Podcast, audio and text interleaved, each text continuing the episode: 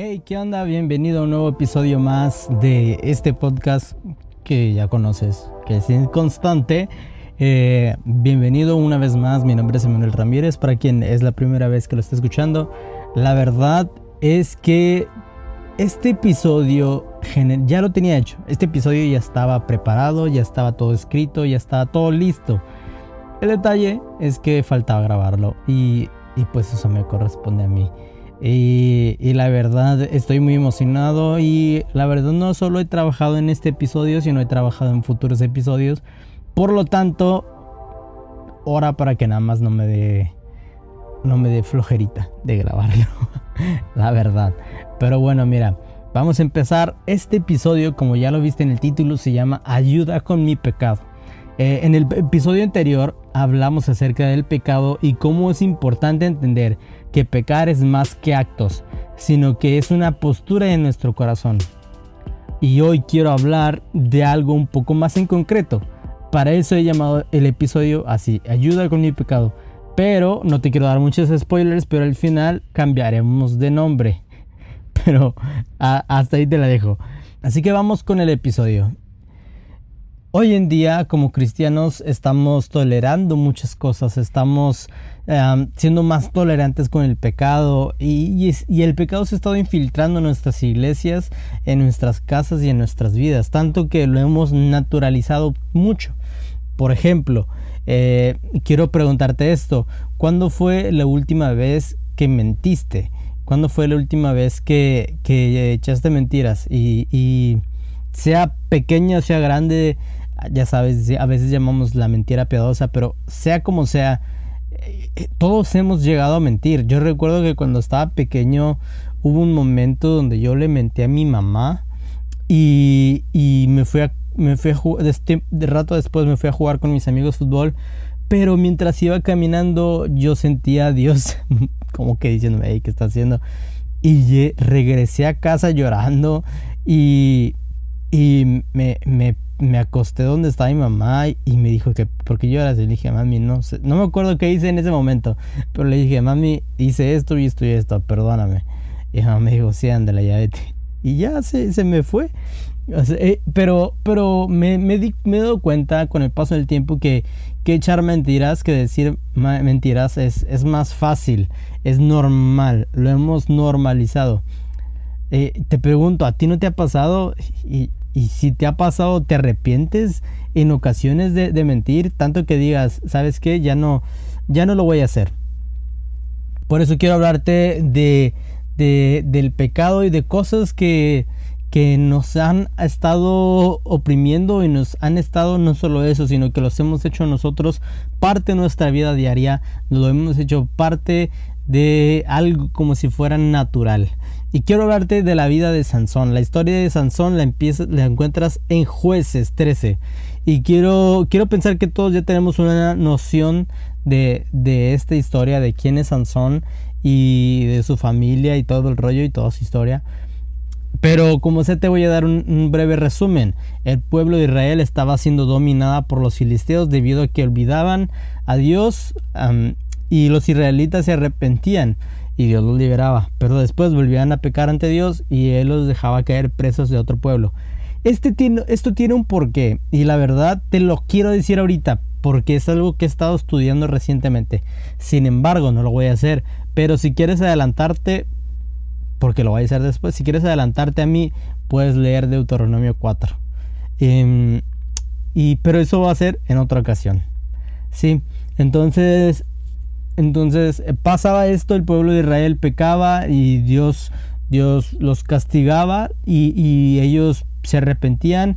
Volvía Dios a traer justicia a través de un libertador, un caudillo, y así pasaba. Y ahora le tocaba el turno a Sansón. A Sansón era su turno para liberar y juzgar al pueblo de Israel. Dios le declaró a su padre, que se llamaba Manoah, y a su esposa, a través del ángel del Señor, que ojo, cada vez que la Biblia nos diga que es el ángel del Señor, tenemos que poner atención. Que era, él era de la tribu de Dan, y le dijo que quería, que iba a quedar embarazada y que iba a ser una persona apartada, una persona que desde pequeño tendría el voto de nazareo y que liberaría al pueblo de Israel. Y en el verso 12 podemos ver la respuesta del padre de Sansón. Manoah le dijo esto al ángel: cuando tus palabras se hagan realidad, ¿qué reglas tienen que gobernar la vida y el trabajo del muchacho? En otras palabras, lo que le está diciendo es: ¿qué tiene que hacer para cumplir tu voluntad? ¿Qué es lo que este muchacho tiene que cumplir? ¿Qué es lo que tiene que hacer para que él pueda cumplir tu voluntad? Y entonces Sansón sería un nazareo desde su nacimiento, pero te preguntarás, ¿qué representa esto? ¿Qué es ser un nazareo? Y esto lo vemos en número 6, o sea, antes de la historia, muchísimo antes de la historia de Sansón. Y estos son algunos aspectos importantes de que dejaría o que representa ser un nazareo. Es primero que dejaría el vino y las bebidas alcohólicas. Te preguntarás, ¿cómo rayos había en esa época? No lo sé, había. Punto. No usaría vinagre. No comería uvas, ni pasas, ni productos de la vid. No se cortaría el cabello. No se acercaría a un cadáver, sin importar si fuera su padre o su madre. De hecho, si alguno muere cerca de él, él tendría que ser considerado impuro y tendría que cortarse el pelo, o sea, perdería el voto. Y la ley, y también la ley nos dice que no podías hacer alianzas con ninguna otra persona. Y tanto alianzas puede ser como amistades, bodas, casamientos, cualquier otra cosa. Entonces tenemos estos puntos. Y algo que olvidaba recalcar es que cuando también dice que no se acercaría a un cadáver, no solo se refiere a un cadáver humano, sino también a cualquier tipo de cadáver, a cualquier cosa muerta no se acercaría. Ahora te pido que tengas esto bien en cuenta, bien en mente, porque nos vamos automáticamente a Jueces 14 y lo primerito que nos dice es: Sansón le dice a sus padres, me quiero casar con una filistea. Ahora te pregunto, ¿cómo rayos llegamos a esto? Se supone que Sansón tenía que cumplir las leyes de Dios, obviamente, y tenía que cumplir su voto nazareo, pero él estaba diciendo, me quiero casar con una filistea, me quiero casar con alguien que no es de nuestro pueblo. Y no solo eso, sino que estaba buscando casarse con el enemigo. Él se quería casar con un pueblo que estaba oprimiendo el suyo. Ahora tenemos que entender esto es mucho más fuerte y mucho más profundo, porque Sansón era un juez. Sansón era el que representaba a Dios en la tierra. Entonces, ¿acaso esto no es como si Dios buscara formar vínculos con aquellos que oprimen a los de su pueblo? Esto sería como si Dios mismo fuera en contra de su palabra. Eso son palabras serias, porque eso podríamos decir que Dios está yendo contra su propia palabra, entonces Dios miente. Y entonces, definitivamente algo estaba mal con Sansón. O sea, ya vimos, al inicio ya empezamos mal, ya empezó mal su historia. Ahora, aquí tenemos que hacer una pausa y ver con quién nos estamos casando, con quién estamos haciendo tregua. Dios le dijo muchas veces al pueblo de Israel, no hagas alianzas con tus enemigos. Parece que Sansón quería ser más bueno que Dios y casarse con el enemigo. Y a veces nosotros somos así.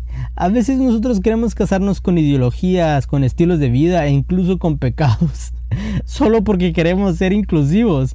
A veces decimos, sí, amamos a estos y amamos a los otros y hacemos esto y no importa, ven, y todo eso. Porque queremos ser inclusivos, queremos amar más de lo que es. Queremos ser más buenos que Dios y eso es imposible. Queremos demostrar el amor de Dios y en realidad solo estamos rompiendo el pacto de Dios. Solo estamos rompiendo lo que Dios dijo que no hagamos. Haríamos tregua con el enemigo. Ahora bien, en el verso 4 nos dice que sus padres estaban en desacuerdo, pero Dios quería obrar a través de esto. Y otra pausa acerca de esto. Que Dios quiera obrar a través de eso no significa que proviene de Él. O sea, que Dios diga, ok, dale. No significa que sea 100% autorizado, que Dios diga, esto es lo que yo quiero que hagas. No, solamente es Dios dándote la libertad de hacer lo que querías. Si nosotros queremos justificar a Sansón por esta acción, entonces tenemos que decir que el COVID también es parte del plan de Dios, de algo que Dios quiso, de que por eso lo mandó Dios, porque Él quería. O sea, sinceramente yo creo que Dios no quiere hacernos daño, quiere hacer justicia, quiere traer justicia a la tierra. Sin embargo, no creo que sea la forma en la cual Dios lo haría, ¿no? Y bueno, más adelante vemos la historia donde Sansón se enfrentó a un cachorro de león y lo mató. Y tiempo después se encontró otra vez con ese cadáver, bueno, con ese cachorro de león, con ese león, no me acuerdo, y lo encontró y vio que adentro de él había miel. ¿Y sabes qué hizo Sansón? Sansón lo que hizo fue ir y comer la miel y darla a sus padres. Una vez más, Sansón rompía su pacto. Una vez más, Sansón estaría acercándose a un animal, como te dije, que se acercó a un cadáver, y automáticamente eres inmundo, ya no puedes cumplir tu voto. ¿Y sabes qué? Esto se lo cayó, esto no se lo dijo a sus padres, no le dijo a nadie, esto es algo que él se quedó. Y ya estaba haciendo las cosas mal, Sansón, la verdad. No sé si tú te identificas, que a veces tienes un mal día y de repente empiezas a hacer las cosas mal. Te confieso, hace unos días parecía que yo estaba salado. No sé, o sea, yo no creo en esas cosas, pero dije, estoy salado. Este día desperté con el pie equivocado, porque primero había pues había ido al baño y se me caía el celular, la taza. Obviamente la taza ya no tenía nada. Sé que suena un poco asqueroso. La taza ya no tenía ningún residuo malo, ¿no?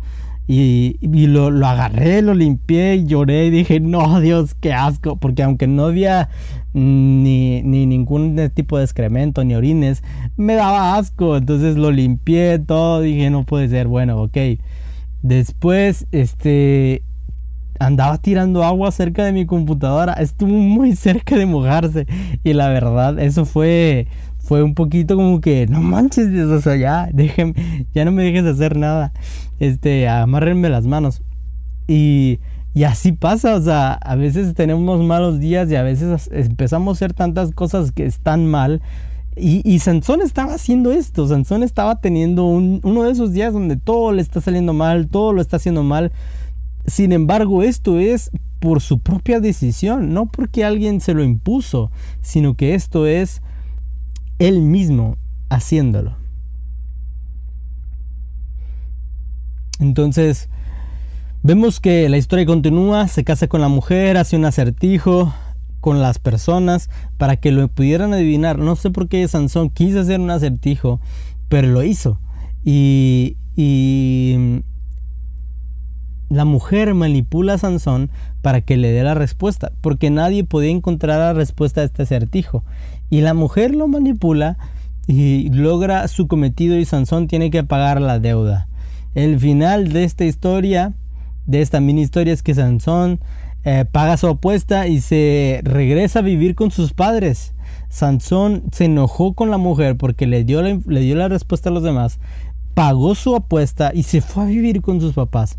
Y no solo eso, la mujer con la cual se había casado se la dieron a otro hombre. Y ahí podemos ver que en realidad todo esto no provenía de Dios. O sea, ves toda esta trágica comedia y dices, no, definitivamente no provenía de Dios.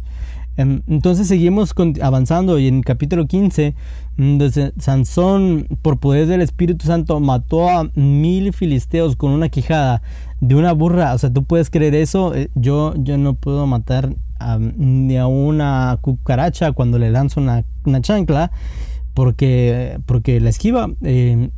Pero Sansón estaba matando a 1,000 personas con una quijada de una burra. Sansón había sobrevivido a esto, y la Biblia nos dice que su única queja fue tener sed. O sea, no hubo una queja de que estoy herido, me lastimaron el brazo, la pierna, la tengo al revés. O sea, no hubo queja. Su única queja fue, tengo sed. Entonces, podemos entender que le fue bien. Sin embargo, cuando entramos el capítulo 6, acabando la otra historia, Entrando el capítulo 6, el primer versículo nos dice: cierto día Sansón se fue a la ciudad de una filistea y pasó la noche con una prostituta. Una vez más Sansón haciendo de las suyas, donde tuvo una noche gloriosa con el Espíritu Santo, venciendo a los enemigos del pueblo de Israel y de Dios. Y a la siguiente noche estaba pasando con una prostituta. O sea, qué altibajos tan horribles, tan feos vemos en la historia de Sansón. Después avanzamos en la historia y vemos que se enamora de Dalila, una filistea más. Y tenemos a los filisteos preguntándole a Dalila: oye, danos la información, que él nos diga cómo rayos hacerle para acabar con su fuerza, qué tenemos que hacer. Y entonces pues ya logran convencer a Dalila, le van a dar dinero, cuanta cosa. Dalila ya lo dominaba, las mujeres lo hacían, solo tenía que quitarle la fuerza y lo consiguieron. Dalila dominó a Sansón y le quitaron su fuerza. Sansón le comenta a Dalila que si le cortan el pelo, él perdería su fuerza porque tenía un voto de nazareo. Ahora, recordemos que en su historia, Dalila le pregunta 4 veces alrededor, más o menos 4 veces, acerca de esto, y Sansón nunca le responde hasta la última vez, y ya le dice: no, pues mi pelo y quién sé qué. Y pensemos un minuto. Si fuera por el voto de nazareo, entonces Sansón ya hubiese perdido su fuerza desde hace mucho. Piénsalo bien. Si fuera por el voto, Sansón ya hubiera perdido su fuerza desde hace mucho. ¿Por qué? Porque me estás diciendo que lo que le daba la fuerza era su pelo. ¿De verdad su pelo era quien le daba la fuerza? Lo único que le quedaba para no romper era la cabellera. Cuando él le dijo esto a Dalila y le cortaron el cabello, pues ya no le quedaba más que romper.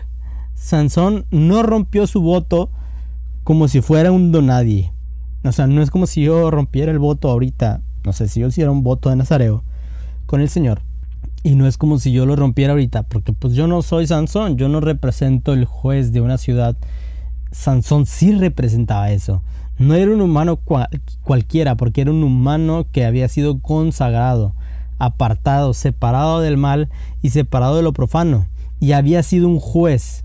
Él había sido el juez, o sea, el líder de la comunidad, el líder espiritual y sobre todo aquel que reflejaba a Dios.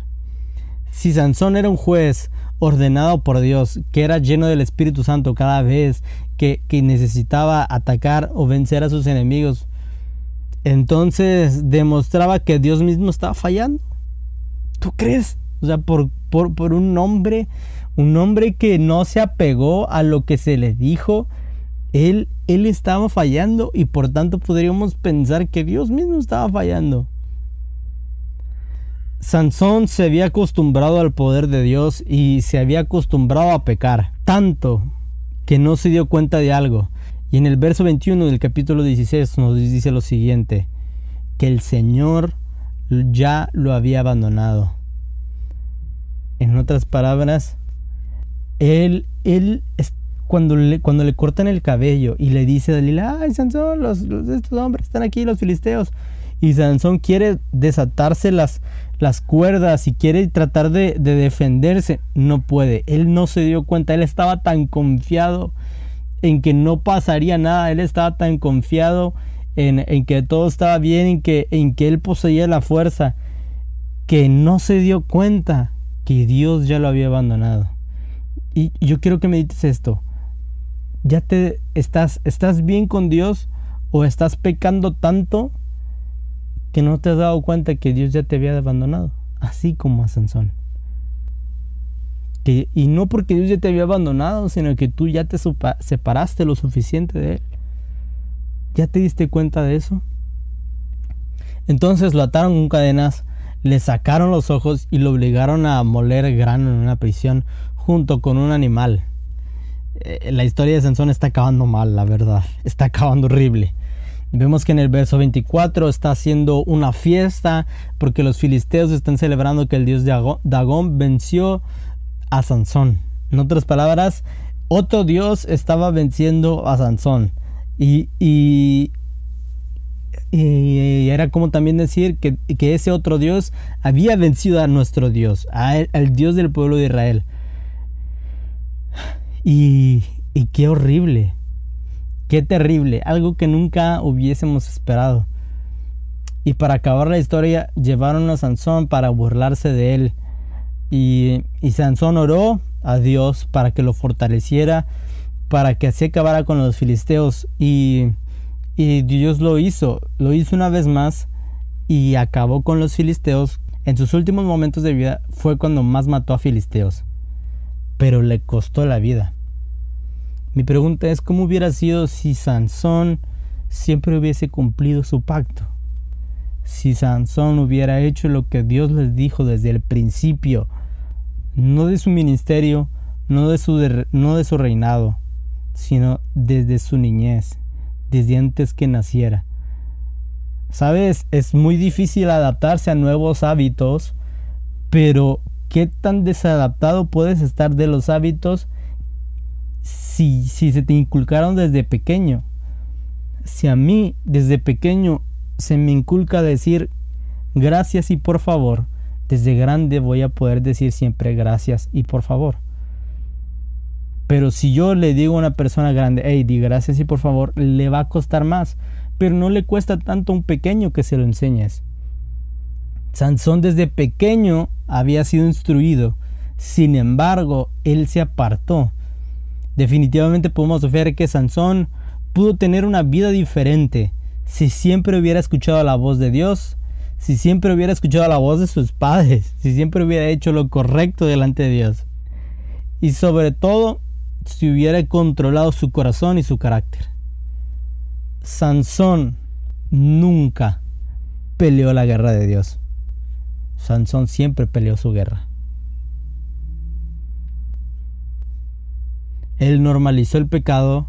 Él una noche estaba disfrutando del poder de Dios y a la mañana siguiente estaba amaneciendo con una prostituta. Y sabes, yo mucho tiempo me he identificado con Sansón en este aspecto, porque no sé tú, pero yo he tenido muchos altibajos en mi vida y te confieso, muchos de estos altibajos han causado que yo no pueda traerte contenido, porque yo a veces hago algo mal y digo, ay, ¿cómo voy a hablar de algo si no lo estoy viviendo? Y está bien, es correcto, porque hay algo importante cuando impartimos un mensaje. Pero ¿cómo voy a hacer esto? Y a mí me pasaba, y a veces me pasa mucho eso. Y yo recuerdo que también desde pequeño viví mucho eso. Ahora no estoy diciendo que vivía de prostitutas y todo eso, sino que a veces yo estaba en la iglesia sirviendo a Dios, cantando, dando lo mejor de mí, mi mejor adoración. Me acuerdo que me llamaban, una vez alguien profetizó y me dijo, tú eres el David de la casa. Y yo recuerdo a ese chico, Emanuel, que fue considerado el David de la casa, durante las noches estar metido en pornografía y en masturbación. ¿Cómo podemos ser tan polares? ¿Cómo podemos tener estos altibajos tan fuertes? Y sobre todo, ¿cómo podemos normalizar el pecado? Ahora, tal vez tú no tienes esto de pornografía, pero a lo mejor y si mientes, o a lo mejor y si te gusta pelear, a lo mejor te enojas muy fácil, te enojas muy rápido, así como a mí también me pasa. O a lo mejor eres una persona manipuladora, o a lo mejor odias, o a lo mejor eres rencorosa.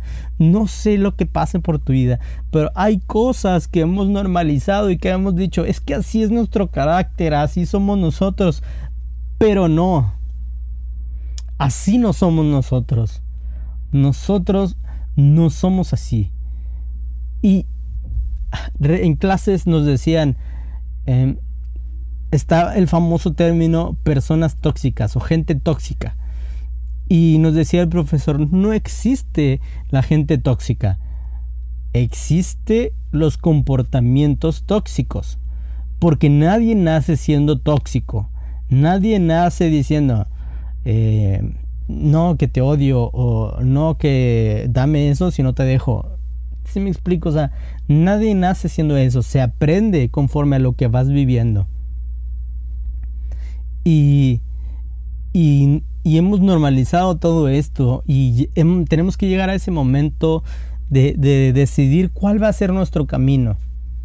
Y por esto he llamado a este episodio Ayuda, mi pecado se está haciendo un hábito. Y sí, totalmente, ayuda, mi pecado se está haciendo un hábito. Te había dicho que el nombre del episodio es Ayuda con mi pecado, pero en realidad el nombre correcto es Ayuda, mi pecado se está haciendo un hábito. Mi pecado se está haciendo algo de día tras día, y no lo puedo dejar. Es difícil, y yo sé que te ha pasado, porque a mí me ha pasado, que a veces quiero dejar de pecar, quiero dejar de hacer lo malo, pero simplemente no puedo, porque se ha convertido tanto en un hábito, se ha enraizado en mí tanto, que se ha hecho un hábito, y es difícil de dejarlo. Pero hey, solo con la ayuda del Espíritu Santo podemos. No hay otra forma para salir de esto que con ayuda del Espíritu Santo.